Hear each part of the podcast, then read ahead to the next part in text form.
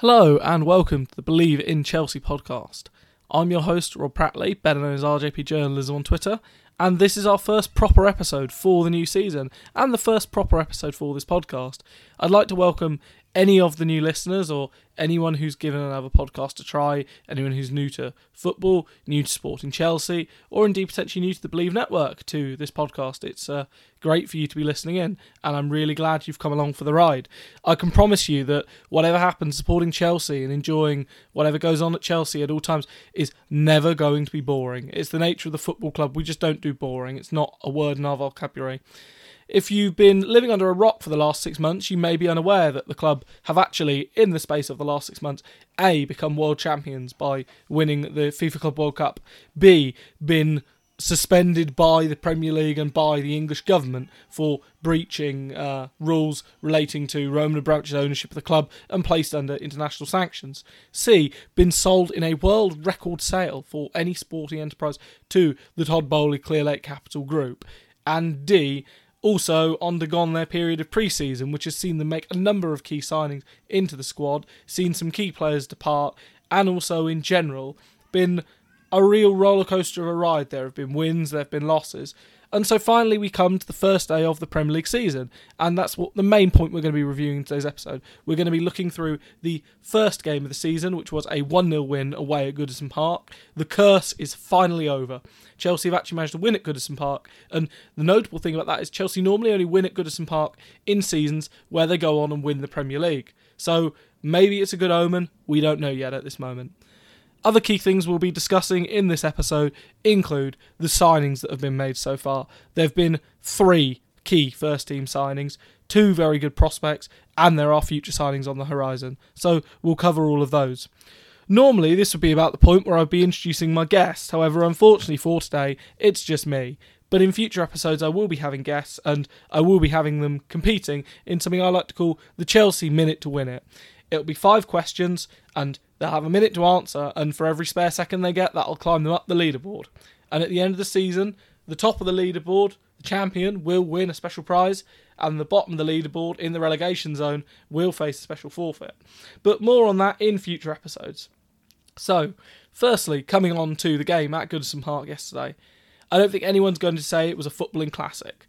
It was a bitty, scrappy game pretty common of the start of a new season between two sides that I don't think everyone knows really what to expect of them this year. Chelsea, as said by the manager, are in a period of transition. There's a number of players still to come in and a number of players still to move out of the club. The game was decided in the added time of the first half, a significant length of added time, an eight minute stoppage period due to the injury to Ben Godfrey, which resulted in Kalidou Koulibaly's ball through the line, finding Ben Chilwell. Chilwell turned, he was fouled by Abdoulaye Doucouré, penalty kick. And of course, Jorginho stepped up, also reminiscent of that Euros final at Wembley against Jordan Pickford, and that day he slotted, he didn't slot it away. Today, however, it was a different story. Put it into the bottom left, Pickford had no chance. Everton did improve a little bit during the second half, but they were unable to turn it round. And in reality, Chelsea probably should have added to the scoreline. Once again, they were profligate in front of goal, despite impressive performances from new signings, including Raheem Sterling, Kalidou Koulibaly, and Marc Cucurella off the bench, and it ended 1 0. Looking into the game in a little bit more detail, I think a lot of people were actually quite apprehensive for this game. Chelsea have a very poor record at Goodison Park. They lost 1 0 last year in a game where Jordan Pickford had his annual worldy of the season performance, including one of the best saves of the season when he denied Cesar Azpilicueta. Uh, and it was one of the situations that Chelsea looked at, and it typified Chelsea of the last year. A lot of possession, but no real incision or cutting edge. And when they did get in, they just didn't really take advantage of the chances that they had. Yesterday, it was a similar story for the most part in the first half. Chelsea had a lot of the ball, but couldn't really break through.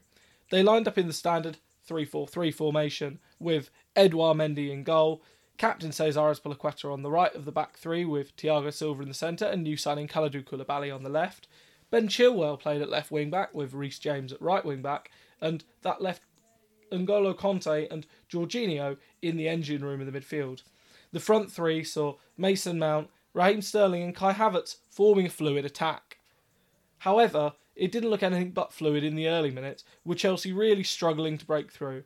They had a lot of corners in the first half, 13 in total, but couldn't really make advantage of them or get many clear cut goal scoring opportunities. Their best chances came due to Ev- Everton mistakes, one of which which led Ben Godfrey's bad injury. His back pass was poor, meaning Pickford had to scramble back, and Pickford's clearance actually went straight to Kai Havertz. In reality, if Havertz had managed to square it to Raheem Sterling for a tap in, it would have been disallowed as the ball had gone out of play. However, instead, attention changed to focusing on Ben Godfrey's injury, and subsequently, as a result of that, it led to a lengthy stoppage. The lengthy stoppage didn't really help either side, who were just starting to get into their rhythm, and thus it meant that we returned to a similar pattern. Everton sitting deep, and Chelsea being forced to try and break it down. Chelsea did think they had the breakthrough when Raheem Sterling tapped home from N'Golo Kanté's fumbled effort by Pickford. However, Sterling was clearly offside. However, in general, it was good to see Sterling occupying the sort of positions that Chelsea attackers didn't normally come into. In the second half, Chelsea started very, very poorly and were grateful from Thiago Silva for an excellent block to deny Demarai Gray before some penalty box pinball was eventually claimed by Edouard Mendy. However, overall, Chelsea did have a pretty firm grip on the game and didn't really ever look like losing it. That said, for a lot of it, they didn't really look like creating enough clear cut chances. The big benefit for Chelsea was the off the bench substitutes did do the trick. There were some neat little cameos from Christian Pulisic, albeit his decision making could have been better. And Marc Cucurella, the big money signing this week from Brighton, came on and added energy, impetus, and real attacking quality. Cucurella was very unlucky not to get a first assist as his cutback found Raheem Sterling, but Sterling's effort was well blocked by the Everton defender Vitaliy Mykolenko. Overall, I think Chelsea will be happier with the result than the performance. This was by no means vintage swashbuckling football. However, it's more important on the opening day to, firstly, not lose, and to, secondly, take three points. The clean sheet is always welcome, and once again, Thiago Silva rolled back the years with a vintage, vintage defensive display.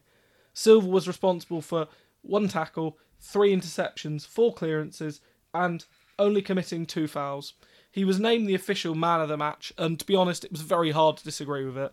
In fact, it's probably very hard to say in world football that pound for pound there's been a better free transfer over the last five years than Thiago Silva.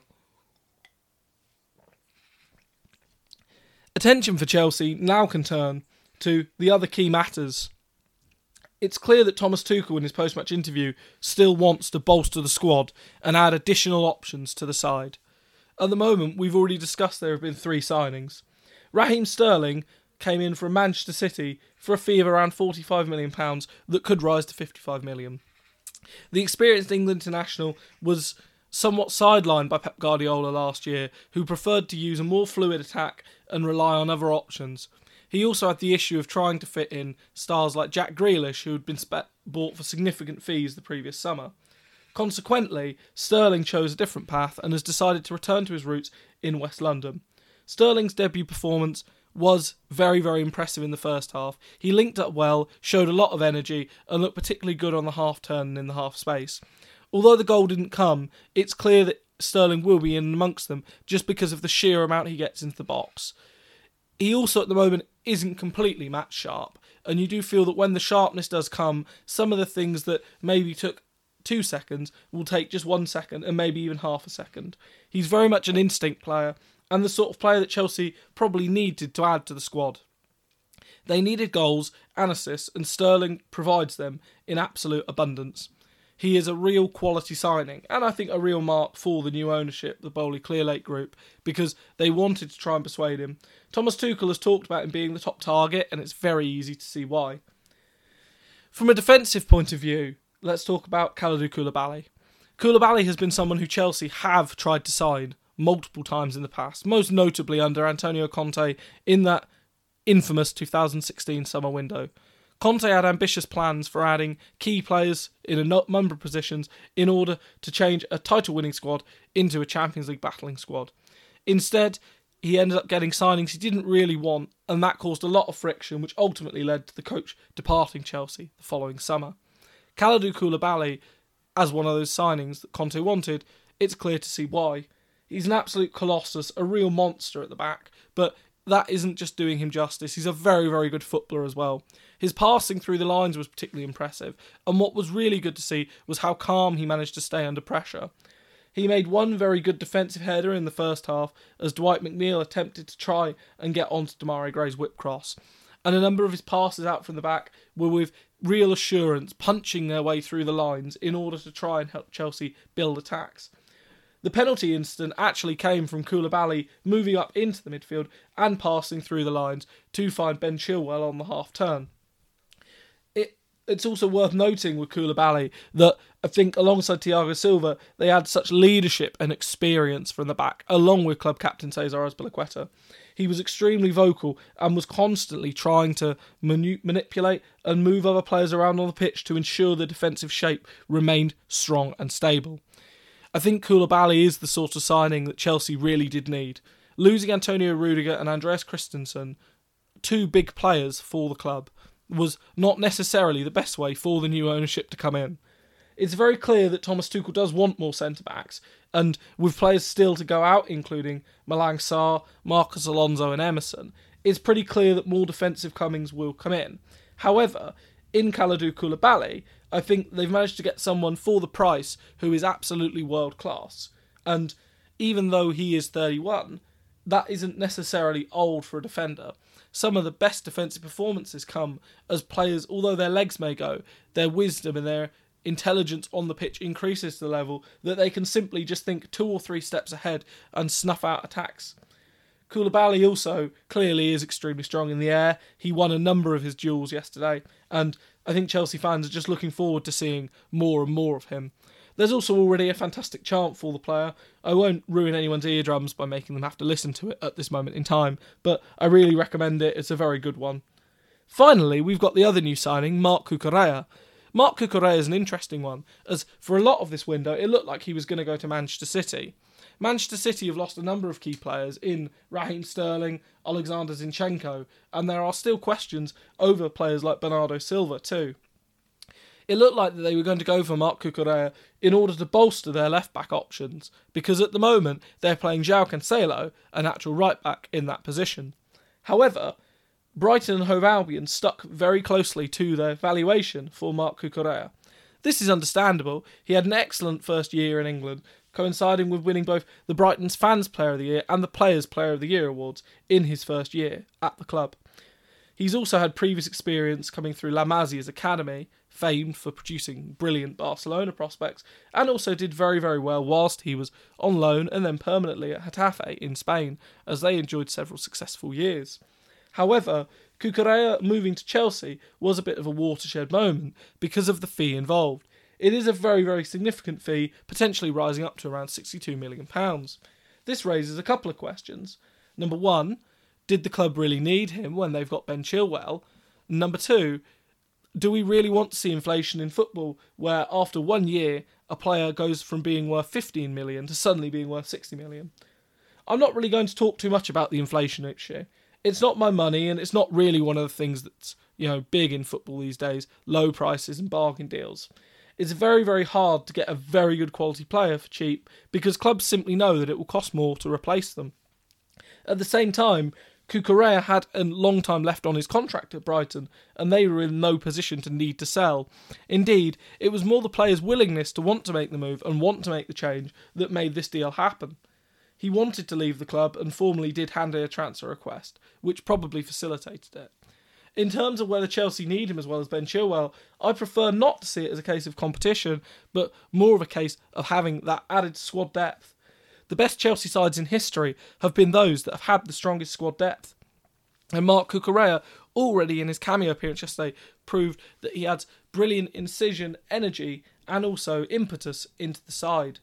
Whether it is starting alongside Ben Chilwell as a left centre back, as he is adept at doing, or playing instead of Chilwell at left wing back or left back, Cucurella provides real assurance and quality in that position. Whilst Marcos Alonso was not a very bad left wing back, indeed he was very capable in that position, he very much struggled as a left back. Conversely, while Emerson Palmieri looked okay at left back, he struggled with the wing back role. Marc Cucurella can do both of these and also play left centre back. which suddenly makes that transfer fee a little bit more palatable. However, as we've already said before, Chelsea clearly want multiple other signings still to come in. They've also brought in Gabriel Slonina and Carney Chukwuemeka, who are two young top prospects in world football, as well as Omari Hutchinson, who has been plucked from Arsenal's academy in a somewhat surprising deal. However, Thomas Tuchel has been bullish about the chances of bringing in multiple players still in this window, and it's very clear he feels that he would have liked them to have come in earlier. And this obviously wasn't possible because of the sanctions and then indeed the new ownership that's taken over. There have been other wrangles and issues that they've got to get past. However, at the same time, I think it's now very, very clear that with the season starting, Chelsea need to get these final pieces of the jigsaw over the line.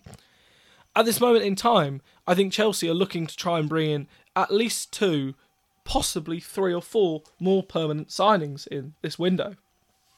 The key ones at the moment in time are Wesley Fofana and Frenkie de Jong. On Wesley Fofana, Leicester City have already rejected several big offers for the player in upwards of valuation of a total package of £75 million for the most recent offer. However, Chelsea really do want the player, and I do expect them to go back in for a subsequent offer very, very soon. As I've said before, people will know that I like to use the phrase something can be done when a transfer is close.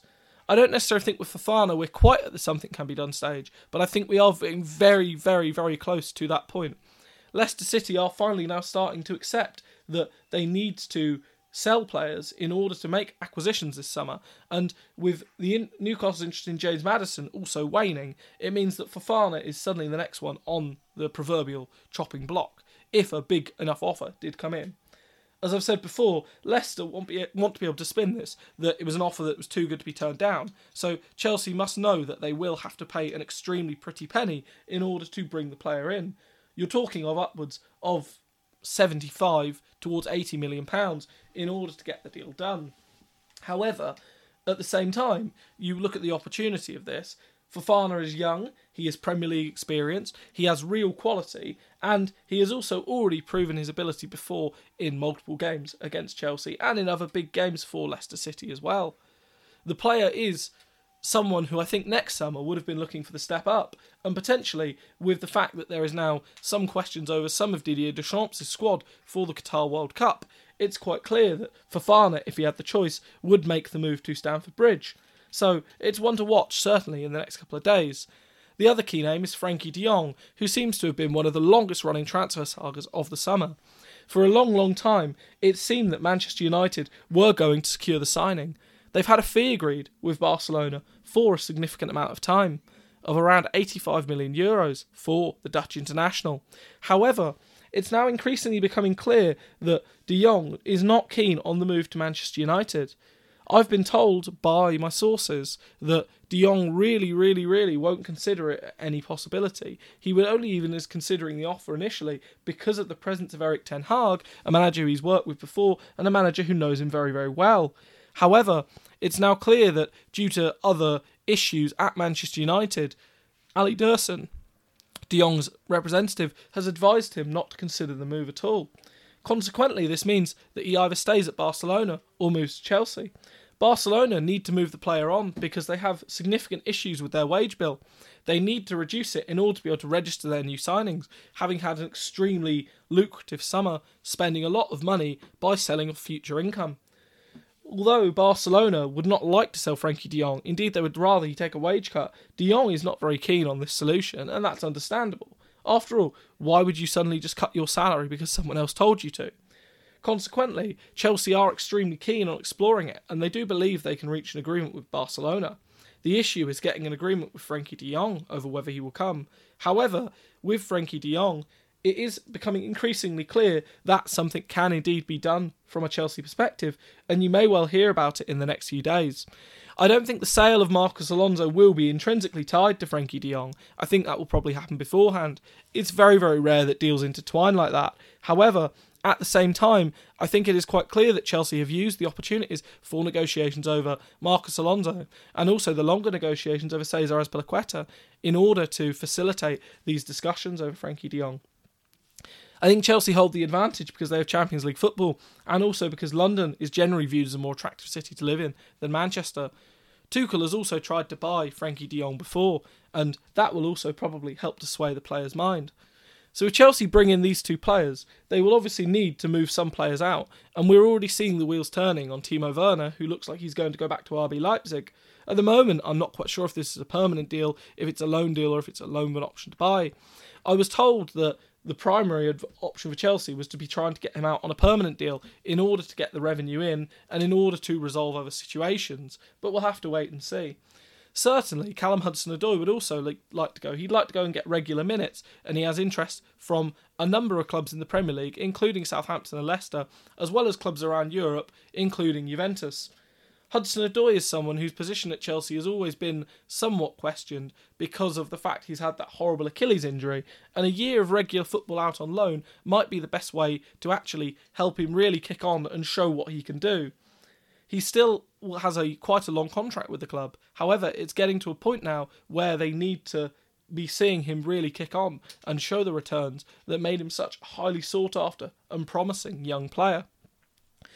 There's also the case of players like Emerson Palmieri and Malang Sarr who would like to leave the club in order to get regular first team football. There is question marks over the future of Billy Gilmour, who indeed may find himself going to Everton. Frank Lampard is a big, big fan of the player and may look to make something happen in the forthcoming week. However, Everton are also bringing in multiple midfielders themselves, and Gilmour may be wary to go somewhere for first team minutes. One player that doesn't look like he'll be leaving Chelsea this window is Armando Broja. Broja was subject to a large bid from West Ham and indeed was very keen on exploring the move. However, Chelsea have now spoken to the player and have managed to offer assurances to him that he will have an involvement in the club. Consequently, as a result of that, it's quite clear that Tuchel is now trying to offer him that pathway, and that's probably a good thing because Broja did show real promise last season whilst on loan at Southampton. However, it's clear that Chelsea do still want to bring another attacker into the club.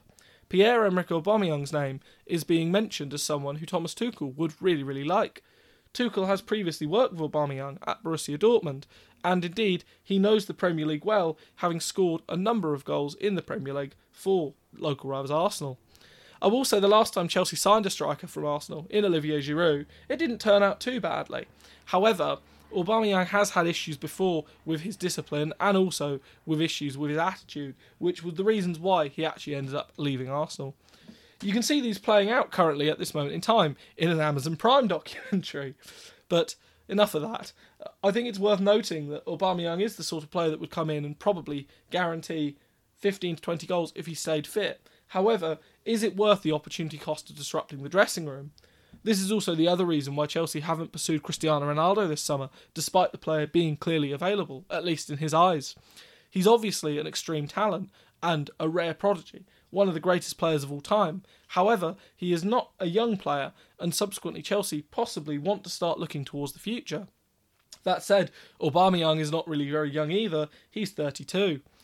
So it's not really as if Chelsea are looking long term with that solution as well. They did consider Robert Lewandowski this summer. Again, not really a long term solution, but it is quite clear that Chelsea, if that world class forward does become available, I think Chelsea will go in for them. If I was to predict, I think there might be at least one attacking signing on a permanent deal, and there may be an attempt a loan deal for someone like Aubameyang, or potentially even for Ronaldo. I think that that might suit the club a little bit more as they won't be tied to it and they will just have to take the wage investment. However, making the other club agree to that will be extremely difficult. What is certain is that the final week of the final week coming up at, before Tottenham and also the final weeks of the transfer window are going to be extremely busy. Chelsea still need to do a lot of business, and indeed, with the fact that they have been unable to do business earlier in the window due to sorting out issues following the sanctions and also the takeover, it became very, very clear that business was going to be somewhat rushed and somewhat chaotic this window, as it has been. However, at this moment in time, the signings look to be exemplary signings. They look to be excellent quality that Chelsea have got, albeit for a significant outlay. And it's clear that outlay is going to continue. So maybe that raises the question do Chelsea put all the eggs in the basket this summer and look for significant signings now to undergo the period of transition and then subsequently take leaner approaches next year. Maybe that's something why they're considering bringing in a director of football right now. The key names on that list are Michael Edwards, uh, Maxwell, and also Paul Mitchell. Edwards is definitely the club's favourite, And indeed, they have already presented a very impressive package to him. However, he's very keen on trying to take his sabbatical from football. Paul Mitchell is someone who has a lot of experience before in England and might well be a very much a backup, whereas Maxwell has previously worked with Thomas Tuchel. It's very clear that the sporting structure the new owners want to put in place is one to that of very much backing Thomas Tuchel and giving Thomas Tuchel exactly what he wants to succeed. You see the same aspect of it on the for CFCW with Emma Hayes and also at the academy with Neil Bath. Clearly, they are having a lot of say and involvement in what is going on in this transfer window and indeed with the club structure. But it's now time to focus on next week's game. There's a key game coming up for next week, and it's already one of those games that you look at on the calendar and you mark with a red ring Chelsea versus Tottenham. Tottenham traditionally have a very poor record at Stamford Bridge. Indeed, they lost four, and a very poor record against Chelsea in general. Indeed, they lost four times in just over a month against the club last year. However, at the same time, it's worth noting that Tottenham this season are expected to compete. With Antonio Conte in charge, he will demand nothing but the best from his club. He's been bolstered by a number of key signings to improve positions, including Yves Bissouma from Brighton and Jed Spence coming in from Middlesbrough. They also boast one of the most formidable attacks in the division in Dejan Kulusevski, Heung-min Son, and of course captain Harry Kane.